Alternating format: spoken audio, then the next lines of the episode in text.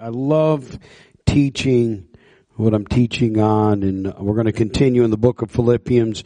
I haven't got out of the third chapter yet, and I'm going to continue there. So let me just launch into it because I got uh, a lot to say, or the Word has a lot to say. And I'm starting from verse number 12 of Philippians chapter 3, and um, and let me just try to read the whole thing and then go back and dissect some of it here. It says, not that I have already reached the goal or uh, am already fully mature. In uh, the King James, you recognize that as I'm already perfect, but Paul's talking about maturity here. Uh, he said, but I make every effort to take hold of it because I also have been given uh, or have been taken hold of by Christ. Um, again, I, I, let me read it all. Brothers, I do not consider myself to have taken hold of it, but one thing I do, forgetting what is behind and reaching forward to what is ahead, I pursue as my goal the prize promised by God's heavenly call in Christ Jesus. Therefore, all who are mature should think this way. And if you think differently about anything, God will reveal this also to you. In any case, we should live up to whatever truth we have attained. Okay, join, uh, uh, uh, join in imitating me, brothers, and observe those things, uh, uh, uh, observe those who live according to the example you have in us. For I've often told you, and now say again with tears, that many live as enemies of the cross. The end is their destruction. Their God is their stomach. Their glory is their shame. They are focused on earthly things, but our citizenship is in heaven, from which uh, we also eagerly wait for a Savior, the Lord Jesus Christ. He will transform the body of our humble condition into the likeness of His glorious body by the power that enables uh, Him to subject everything to Himself an incredible, incredible chapter, uh, or the ending of this chapter. But let me let me just uh, start by talking about maturity. Uh, Paul um, is writing this. In fact, it's one of the last books. Uh, epistles that he wrote. Uh, the only uh, epistles that he wrote after this was First and Second Timothy, where you read where he said, "I'm ready to be offered. I fought a good fight and he realizes uh, uh, his end is at hand. But but can you imagine if if you were to ask, if I were to ask the question, what is spiritual maturity? What does it look like?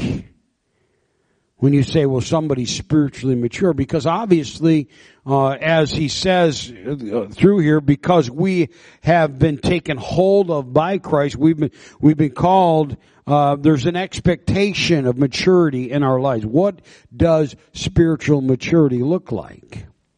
And uh, if you were to again look at through history and you'd look at Paul at the end of his life, would you consider him spiritually mature?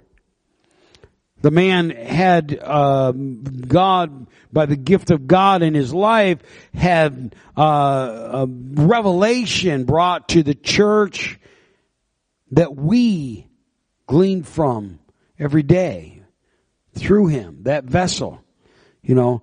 But yet, uh, spiritual maturity truly is is is real humility and uh, the declaration that Paul makes is, I'm not there yet.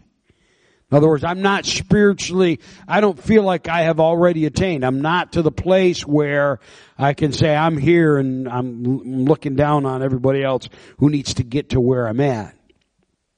Spiritual maturity is understanding, I believe, that in this flesh we never arrive. That we're always striving. Have you ever met those people that are so spiritually superior to everybody else? You know, and, and, and what has happened and in the past, we, you may even looked up to people and said, oh man, you know, there, here's some superstar in, in the, in the church and I'm gonna tell you there are none. There's only one. And and we serve him and the gifts of God work through us and spiritual maturity is um, walking in true humility. I've said this before, but let me let me give it to you again. If you follow Paul's life, one of the earlier epistles were were uh, Galatians. And so he's writing uh, in the book of Galatians, and he's telling the the event of him, um, uh, the conversion, and he, he's defending uh, grace. He's he, he's uh, coming against the legalism that was trying to keep in uh, uh, this mixture of Judaism, the law, and grace. And he's saying you can't do that. You you got to you know the grace of God. He, he fulfilled the law. All of these things. Well, in it, he's talking about his interaction with other in the church and the declaration in his early ministry is they didn't add anything to me. And you can have a sense in it of this spiritual, uh, and I don't want to say spiritual pride, but let me say spiritual pride, this sense that I'm as good as anybody. And what, what happens, and thankfully so, when you are saved, when you come to a knowledge of God and God sets you free from the world, you are a somebody. There's no question, and you, and God needs to to literally for remember the ministry of the John the Baptist.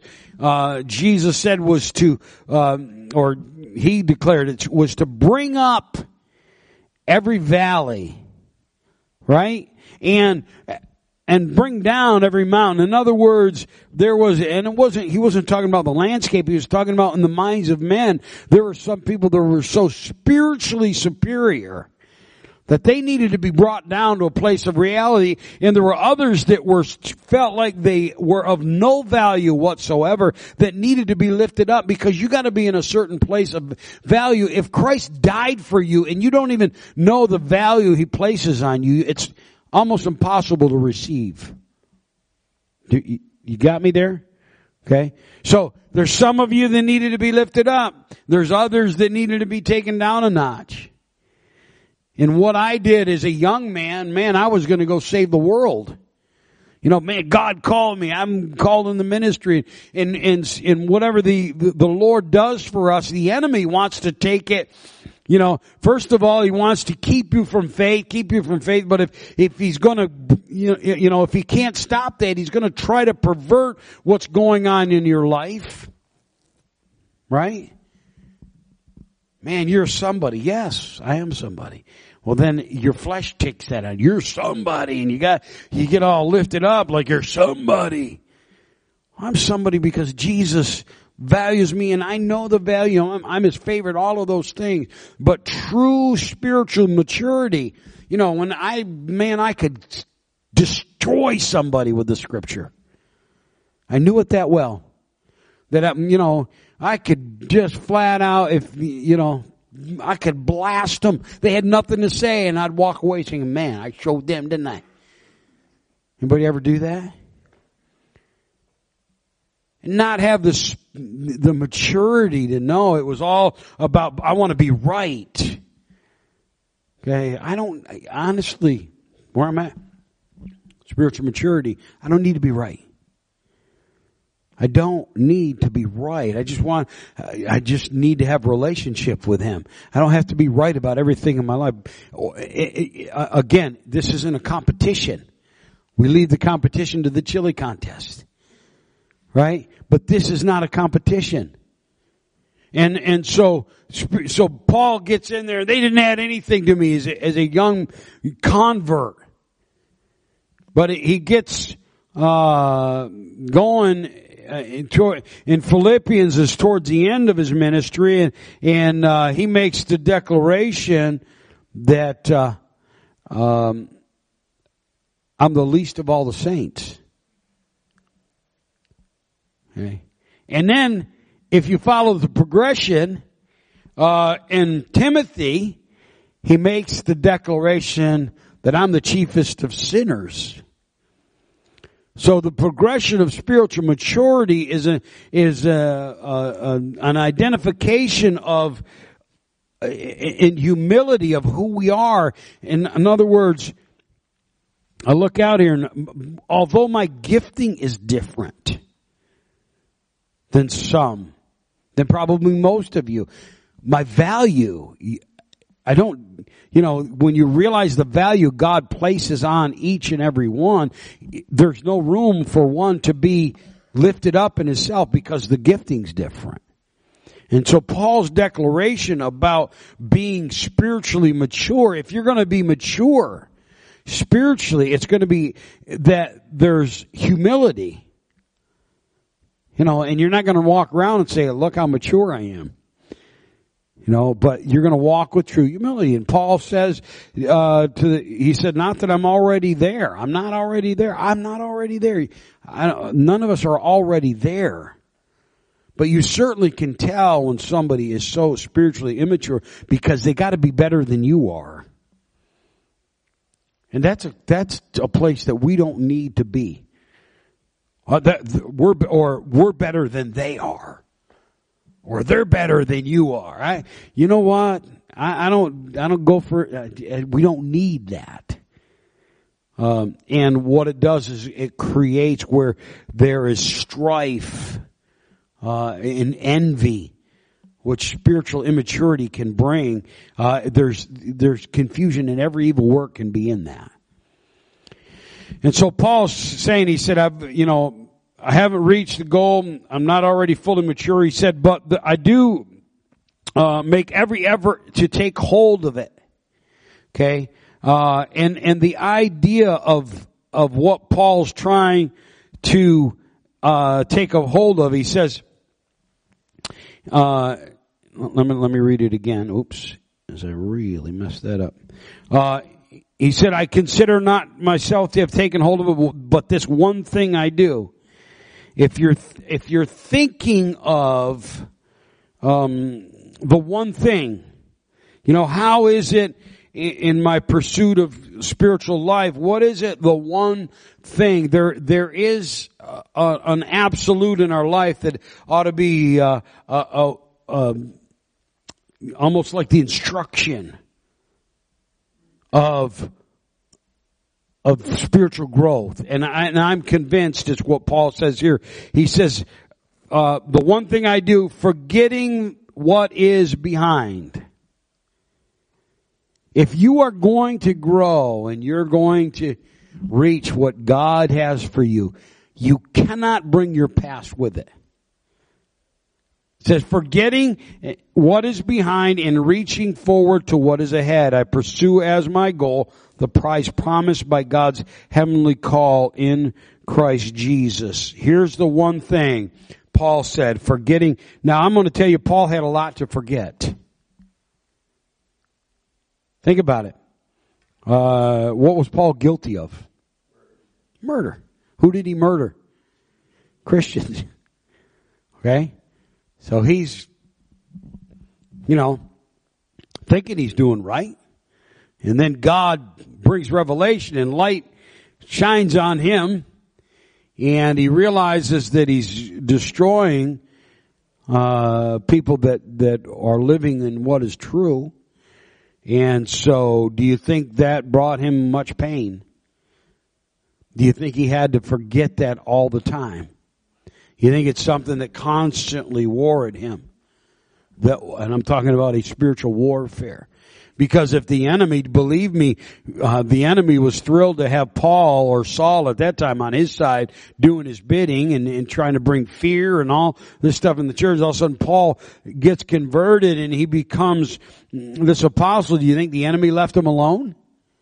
Of course not. And so that constant look at your, and, and when, he, you know, even the declaration of being the chiefest of sinners, you know, did he come to all of this revelation because he was such a great guy? Absolutely not. But he said, this one thing I do, I forget those things that are behind. And so, uh, the reality when you're looking at our failures, first of all, how many have known failure? You know, uh, again, in a covenant relationship, how many have not worked up to your end of the covenant? How many of you feel like you failed? You know, and, and what is there, what is there that absolutely has to be? Eh, and let me say this, if you're living there and you're holding over your husband, well, you didn't do this or you didn't do that, or you're holding over your wife, you, that, that's no way to live. You cannot go back. You can't go back. Can anybody go back a day and change anything? Right the great thing about the perfect commitment and covenant that we have with Christ is He, His mercies are new. The Bible says in Lamentations, and listen to this, I live by this. It says, uh, because of the Lord's faithful love, we do not perish, but His mercies never end and they are new every morning. Great is your faithfulness. Okay? What happened yesterday? I, I, I can't go back there. I don't care what sci-fi movie you watch. Okay? You cannot go back and change yesterday. Oh, I, I should have done that. I, regret, regret, regret. You can live your life in regret and, and, and never press toward the goal that God has in your life. What do you regret? Well, I, there's decisions. I should have stayed in the Navy. I should have done this. I, you know, I should have gotten a better retirement. I should have, you, uh, you know, I wish I'd have been a better parent. I cannot change one thing in my past. And so what I can do is and, and forgetting, and there's a balance here. Listen, what Paul is talking about and what the Spirit's talking about is not letting those things hold uh, um, power over you. Okay, I'm not going to forget the lessons of my failures. Right? I'm not going to be, well, okay, uh, you know, I'm not going to forget those lessons and the pain that it brought me. I learned obedience by those things. But the reality of it is I am not going to sit here today and live and the reason you, and people said, oh, you're so confident about, about, you know, who you are and your ministry and all those things. My confidence is in Christ. And, and the reality of it is, is I get up this morning and you know what? His mercies are new. He doesn't bring yesterday's failures into today. Do you, do you realize when the, and how many of you know the, the scripture says this? Be angry and sin not. Right? Don't let what? The sun go down on your wrath. Don't let the sun go down on your wrath. You know why he declares that to us? Because that's who he is.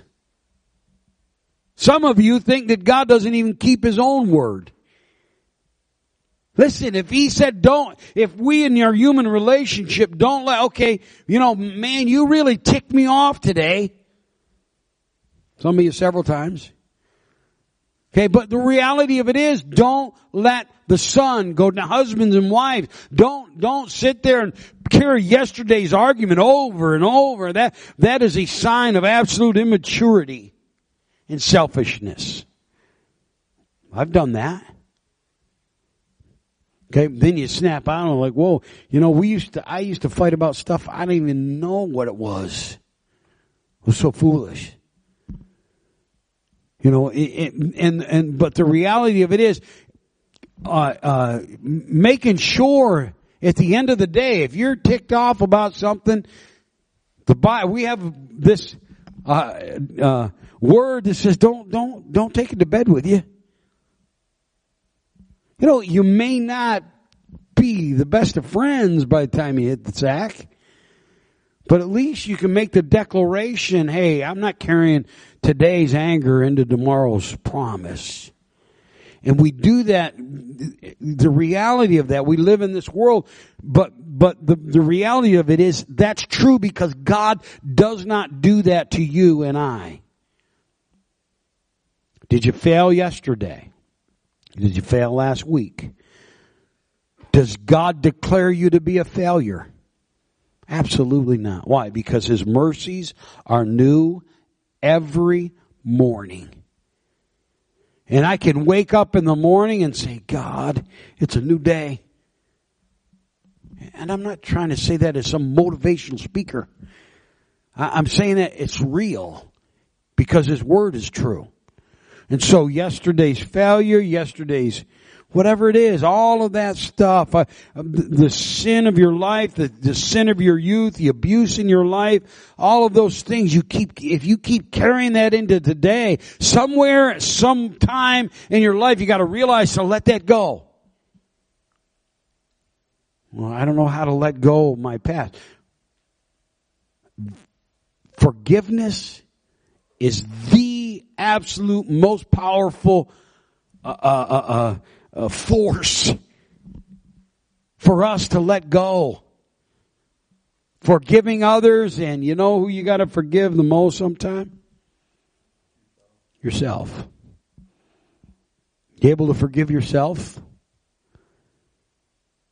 Man, I, I, I got no problem believing God will forgive me, but I walk around like I'm a jerk. Well, how, how can I walk and fulfill God's goal for my life if I'm walking around like I'm of no value? His mercies are new every morning. Think about that. Think about that when you judge other people. When you, you know, Let's see, how much time have I got? Not much. Listen to this. That's why one of the first commandments is make no idols. Don't make an idol of him. Right? Well, don't make an idol of each other. The season of my life that I was back then, I, that, you know, there's some of you, you've got your spouse stuck in a, in, in a, in a, something that happened and boom, that's who they are. Well, don't do that.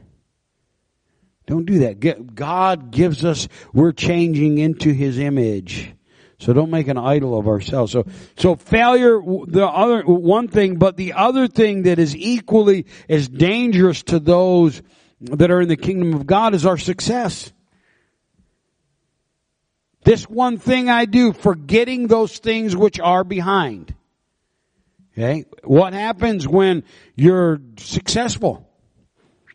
Um, you know, there's some people that they won life's lottery in in uh, um, the business field, or you know, they got the great job, and you know, people I know that have retired at 45 years old or 50 years old, all of a sudden they get a pension the rest of their life, and I'm like, how did they do that?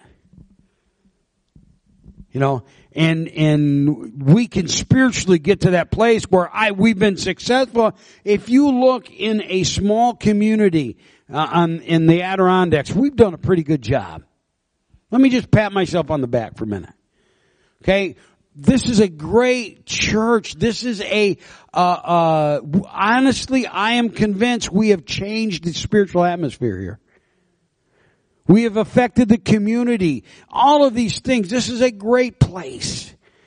And the, uh, uh, the temptation is, let's just write it out. You know, let's just, come on man, we've been here, we, there ain't anybody put any more time in this. And we're digging the footers, we're here, yeah, we, we can, yeah, these young whippersnappers. They don't know what we gave and uh, all of that stuff. And we could, we can hold on to even what the, what we gave and the success of our life and, and all of the things that, and, and just become complacent in what's today. So his mercies are new every morning, but so is the vision that he has for us. So is the goal. My God, man, I didn't want her starting a school at 55 years old. I didn't. I, actually, I told her, I said, look, so what's you know, going on? I said, listen to me. I just, you gotta answer this question. Do you have to do this? Okay. Uh, are we being interrupted real quick? You can do it real quick. Go, go, go. I don't know why. Who are you looking for? They're not in here, honey. They're in the other classroom. There you go. Uh, but the reality of it is, uh, um, I, t- I asked her, I said, do you have to do this? Not do you get to do this, but is it something you, if you have to do it, then why? Because God's vision and goal is bigger than. right? You know, you get to the place, retirement, is that in the plan of God? Is it really, honestly? Look, look at it from the beginning. All the days of your life is what we're supposed to work. And, and the work of God, if, if you can get to that place, and I realize there's times it we're, we're going to slow down, but the reality of it is, you for, you, uh, taking yesterday, man, I, how many of you know we built a YMCA? How many remember that? That was a ton of work. That was two years of my life.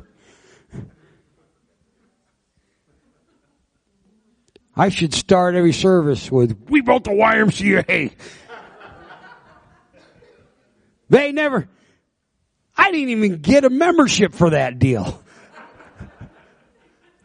Seriously. Anyway, I'm not angry. yeah. yeah, but think about it. Hey, ooh, no wonder I don't have a membership. But the truth of it is, there's a lot of things we've done and what do you do? God, as much as I give you my failures, I, my successes are yours also. And let me just let them be consumed and and and and like the altar of sacrifice at uh, you know as you went through the tabernacle there there's that you had to clean the ashes out if you want a fresh fire in your life you've got you know you got to get in there and clean out what's been burned up. And, and, and the truth of the matter is my failures have been, uh, uh, cared for and, and destroyed at the cross. And do you live in the ashes of your failures keeps you from living in the presence of God. And the same thing, any good thing that I have ever done, the bill, to build the ministry, all of that stuff. I didn't do that so I could say, look, you know, so that, you know, in 20 years from now you put a picture of me on the, in the foyer. Founder, whatever dates. I didn't do it for that. No, I, I, the, the reality of it, so for the glory of God, people's lives have been touched, all of these things, and, and let that be consumed as a sacrifice to him was from him anyway. And so the reality when Paul said, forgetting those things which are behind, it's the good, the successes and the failures. All right, so here's one other thing I want to out of this. It says, um, he says, I pursue the goal promised by God's heavenly calling in Christ Jesus. Therefore, uh, all of you who are mature should think this way, and if you think differently about anything, God will reveal it to you. How many you know and thankful for God's revelation? But it goes on and it says this. In any case, we should live up to whatever truth we have attained. That ought to be for you and I a go-to scripture also. That we should live up to whatever truth we have attained. There are those around, first of all, uh, uh, defining truth. Truth is a person. It's Jesus. Jesus said, I am the way, the truth. Okay? So all truth emanates, it flows from Him.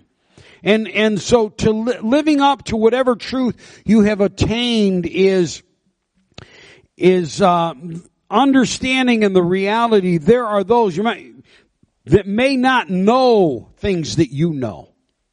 Or that may know more than you know. We live to what God's revealed. There are things that I've lived that God's revealed truth to, and I thought, God, how, I, how did I ever live back there? Right? But you forget those things that are behind. Right? Thank God for that. But my point in this is there are people that are living less than all truth. Okay? There are other churches. Do we look at them with the evil eye? Say, what's the matter with you? Did we used to look at them with an evil eye? Yeah. And we weren't living in truth. Okay, remember, remember the Old Testament, uh, Old Testament words were, thank God for the truth. Come on, you never said that? I did. Like revving up a chainsaw. And all it was was I'm better than you are. Now, thank God for truth. Thank God that He's the way, the truth. There is, there are truths that we just flat out, that I, I love. The real. Just because somebody sees it different doesn't mean I'm going to get away from what's true is true. That, that's just, listen, truth is more than, um, you know, what, what we, let me, let me say it this way. All truth proceeds from Him. Everything that's true. Math, do you know math is God? His thoughts? That's true. Two plus two. That's not, oh, that's secular. No, that's the way He ordered the world. All of that stuff. There's some of that stuff I can't even think. But, but the reality, all truth flows from Him. And so the doctrinal truths that we, that we know and believe in, in the oneness of God, all of those things that absolutely are foundational to us, to me. I don't know if they are to you, they are to me. I, I, I, can't go, I, you know, I gotta live whatever truth God has revealed. That doesn't mean that I'm looking at somebody who thinks God is three separate persons saying, you're wacko. I, I'm not, I'm not saying that. Okay? What I believe is God will reveal himself to whoever he's going to reveal himself to. And I don't have to fight about it. And I don't have to beat it like a drum every time you see me. I'm living the truth we have obtained. And, and so, uh, and I am being gracious to those who are not living, um, uh, in the truth that I know as I hope the people are being gracious to me that know more truth than I do. Know more about Him. Have you changed in the past five years? Ten years? Are the things that you used to believe that were true and finally God revealed, wait a minute, that's not me. Like you. So, Paul here declaring to the church, he said, live in whatever truth you've obtained. Be there it's not a place where you say, well, that's all I ever need. No, there's a constant, God's Word, we're constantly changing. He's constant revealing things, uh, to us. And, and, uh, we got to, uh, uh, rid ourselves of tradition that prevents us from what's true and different things. So he, he, he that revelation is constant. And it goes on. Let me just, a couple more points and then I'm almost finished here. Uh, he talks about, which is in the, in the very next verse, he says, join in imitating me, brothers, and observe those things, uh, or those who live according to the example you have in us. Join in imitating me. Who's he talking about imitating? Paul. All right. My question is, what would it look like if somebody imitated you? Right? Paul had the confidence to say, join in imitating. In other words, look at my life. Let it be uh, um, uh, an example. You can you can follow me. You can follow the life I live. You can imitate who I am and it's going to draw you near. And, and the truth of the matter is, you know, in our own lives, if, if you were to say to, somebody, your coworker or whatever, what, what we do is you got to read this word, you got to read that word. And, and, and what God wants is us to live a life that could be imitated. What would it be somebody around you that knows you imitated your life. We are, the scripture says, Paul said to the church, he said, you are our epistles written, not in tables of stone or in a tablet or in, you know, on paper and ink we are the Word of God. We are that. Paul understood that. He said, imitate me. And our lives ought to be that reflection of who he is and, uh, uh, to shine as he's declared us, uh, to be his epistles. So, He says, join in imitating me and observe those things and live according to the example, uh, or, or observe those who live according to the example you have in us. He goes on to talk about people who are enemies of the cross. Um, that's such an incredibly deep thought. Somebody that's an enemy of the cross. It may not be what you think it is. Okay. The reality of it is there are those, and it goes on, it says their end is their destruction, their God is their stomach, their glory is their shame. They f- are focused on earthly things. It's, it's not Islam. And they may be an enemy of the cross, but it's not, it's those that focus on earthly things. There are those, and let me just put it out there again. Our salvation is the cross of Christ. Okay, when you, when you say the cross is not enough, it's cross plus something. You take away from that. I, I my fear, uh, for those that are not walking in what is true, you know, some people may not believe, some people may have not experienced the new birth. Well, do you think we need that? Yes, we do. Yes, we do. But I'm telling you, if God's going to judge us based on the truth we obtained, I have more hope for them than somebody who thinks that the cross is not enough. Somebody who believes, man, if you don't live this legalistic life, that, that scares me is somehow the, you know, and I know the righteousness that we live, we live because He's gifted that to us. I understand that. But I say that because at one point in my life I thought, man, if you're not doing this and if you're not doing that and we, you, you heard it preached, but I'm here to tell you the cross is enough. I don't want to be an enemy of the cross. And it goes on, and, and this is where I want to end this tonight. It says, uh, the focus being on earthly things, or as the, he says to the church, our citizenship is in heaven. What does that mean? That we're already, it's already to, there. It's already our citizenship. You know, yeah, we're Americans. We're, you know, we're going to vote in the election. I hope you're registered, all of that stuff. But I'm going to tell you something. My citizenship in heaven supersedes anything in this earth. And uh, we are, we are going to find out from every nation in the world God has called people. And it goes on from which he, we all eagerly wait for the Savior, the Lord Jesus Christ. He will transform the body of our humble condition into the likeness of His glorious body.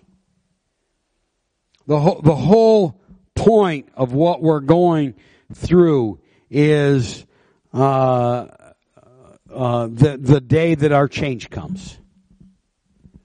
It's tough uh, when we're thrown into the world that we're in, and we're trying to take care of bills and raise kids, and you know do all that we do to keep focused on a on a heavenly citizenship.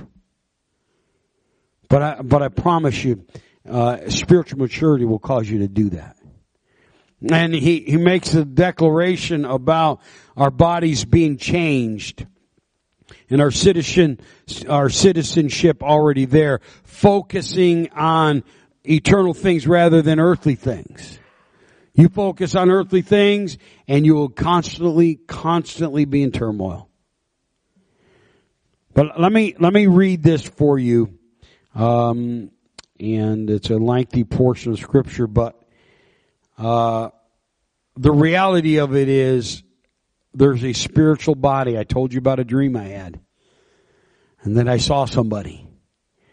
And um, that literally uh, just changed the way I think. Because what you are now, and let me read it because it's just as profound. It says, but some will say, and I'm reading from Second Corinthians, or 1 Corinthians 15, but some will say, how are the dead raised? And what kind of body will they have when they come? Foolish one. What you sow does not come to life unless it dies. It says, and uh, as for what you sow, you are not sown the future body, but only the seed. Okay, what is that talking about?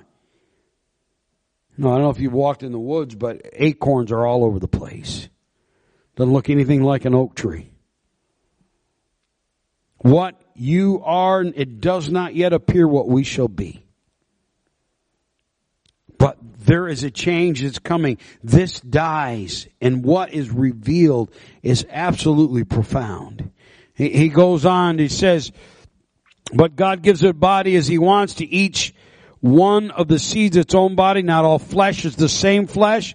There are flesh of humans, other animals, another for birds, another for fish. They're heavenly bodies, earthly bodies, but the splendor of the heavenly body is different from that of the earthly ones. There's splendor of the sun, moon, stars. One star differs from another. So is the resurrection. Listen to this. So is the resurrection of the dead sown in corruption, raised in incorruption, sown in dishonor, raised in glory, sown in weakness, raised in power. Okay, let me, let me read this again. Sown in corruption, sown in dishonor, sown in weakness. I, I, I don't, I don't want to be that, but that's what we are. Right? But it's raised in, uh, in corruption, in glory, and in power. It's sown a natural body, it's raised a spiritual body. And I, I can't, I can't read the rest of it because I don't have time. But he, I get down toward the end, he says, brothers, I tell you this, flesh and blood cannot inherit the kingdom of God and corruption cannot inherit incorruption. Listen, I'm telling you a mystery. We will not all fall asleep, but we'll be changed in a moment, in the blink of an eye at the last trump. For the trump will sound, the dead will be raised incorruptible, and we will be changed. For this corruptible must be clothed in incorruptibility, and this mortal must be clothed with immortality. When this corruption is clothed with incorruptibility, and this mortal is clothed with immortality, then the saying that is written will take place. Death has been swallowed up in victory. So, Paul, in, in the, in the focusing on what Paul's declaring in, in the chapter 3 of Philippians is what you see, it doesn't look like it did 20 years ago. You know, we have pictures and now we got Facebook to mark off every moment of our life.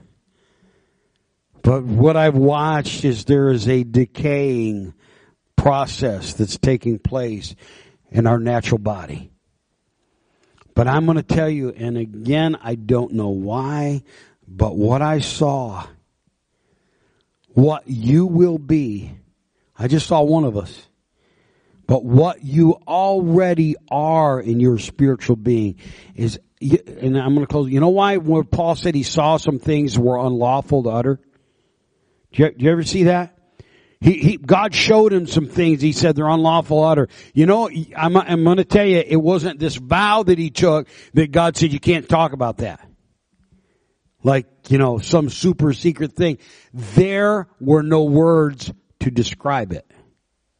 That's why it was unlaw. If it was lawful to utter, there would have been some way to describe this heavenly vision, and there are no. We are limited by our human language to describe what that is. That's why there's so much confusion about the book of Revelation. He's trying to put it into things that he knows. But, but I'm telling you, the things that I saw is absolutely, I, there's no words. And so the glory that God has to reveal in our lives, it's unlawful to utter because he doesn't have, we don't have the language to speak it. Forgetting those things that are behind and, and, and pressing forward you know what? There is nothing that's been in your life or that will come in your life that can undo the power of the cross in your life. And what God has already, already done. It's not what you're going to be. I am convinced I'm already there. Eh, that, that new birth, it's already, that, that spiritual body's already, it's just, it hasn't yet been revealed. but it's to be. So, all right. Uh, questions or we'll pick it up next week. Anybody got a comment? Did I cover it so completely that you're speechless? Amen. All right, let's pray. Father, thank you for your grace. We speak your goodness. Help us, God, even uh, in our journey right now to forget those things that are behind. I speak that upon each and every one of us. That, that we could press toward that glory that you have that yet to be revealed in our lives in this life and in the life to come. I speak your favor and your goodness today in Jesus' wonderful name. Amen.